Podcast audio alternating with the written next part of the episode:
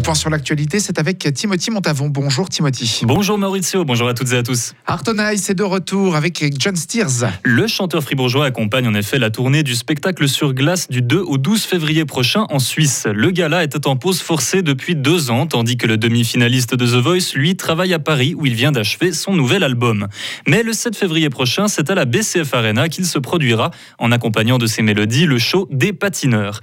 Quel sera le défi de ce spectacle John Steers? C'est vraiment de laisser la place aux patineurs, mais à la fois d'être présent. Donc, en fait, simplement d'interagir avec ce qui se passe et puis, euh, en fait, de s'accompagner. C'est vraiment ça l'essentiel. C'est vraiment le côté, euh, on va essayer de construire ensemble quelque chose.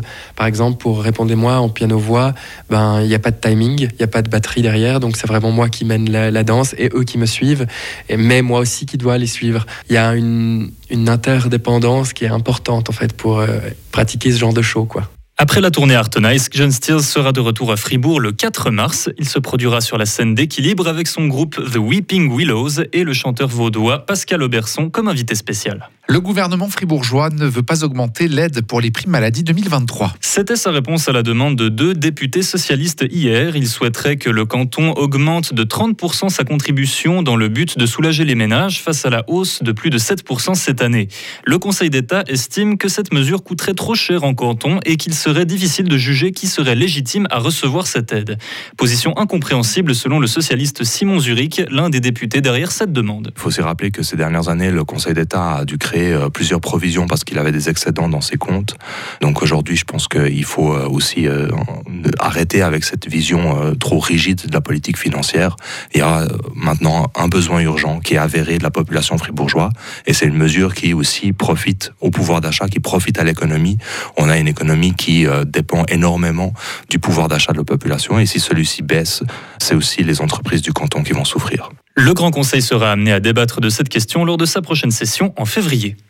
Les petites et moyennes entreprises suisses orientées vers l'Asie délocalisent leur production. Une experte de Switzerland Global Enterprise déclare que les PME se préparent à une escalade économique avec la Chine. Selon elle, la mondialisation devient de plus en plus régionale. Les entreprises resituent leur production dans la région du monde où le vit leur public cible. Il en va de même pour les entreprises qui délocalisent en Amérique pour se rapprocher des Américains ou en Europe pour les Européens. À l'est de Jérusalem, une attaque par balle a blessé deux hommes de 23 et 47 ans. Le tireur est un jeune Palestinien de 13 ans qui a été neutralisé par les forces de police. Cette attaque s'ajoute à celle d'hier où sept personnes ont perdu la vie près d'une synagogue. Concernant celle-ci, le tireur de 21 ans a été abattu par la police.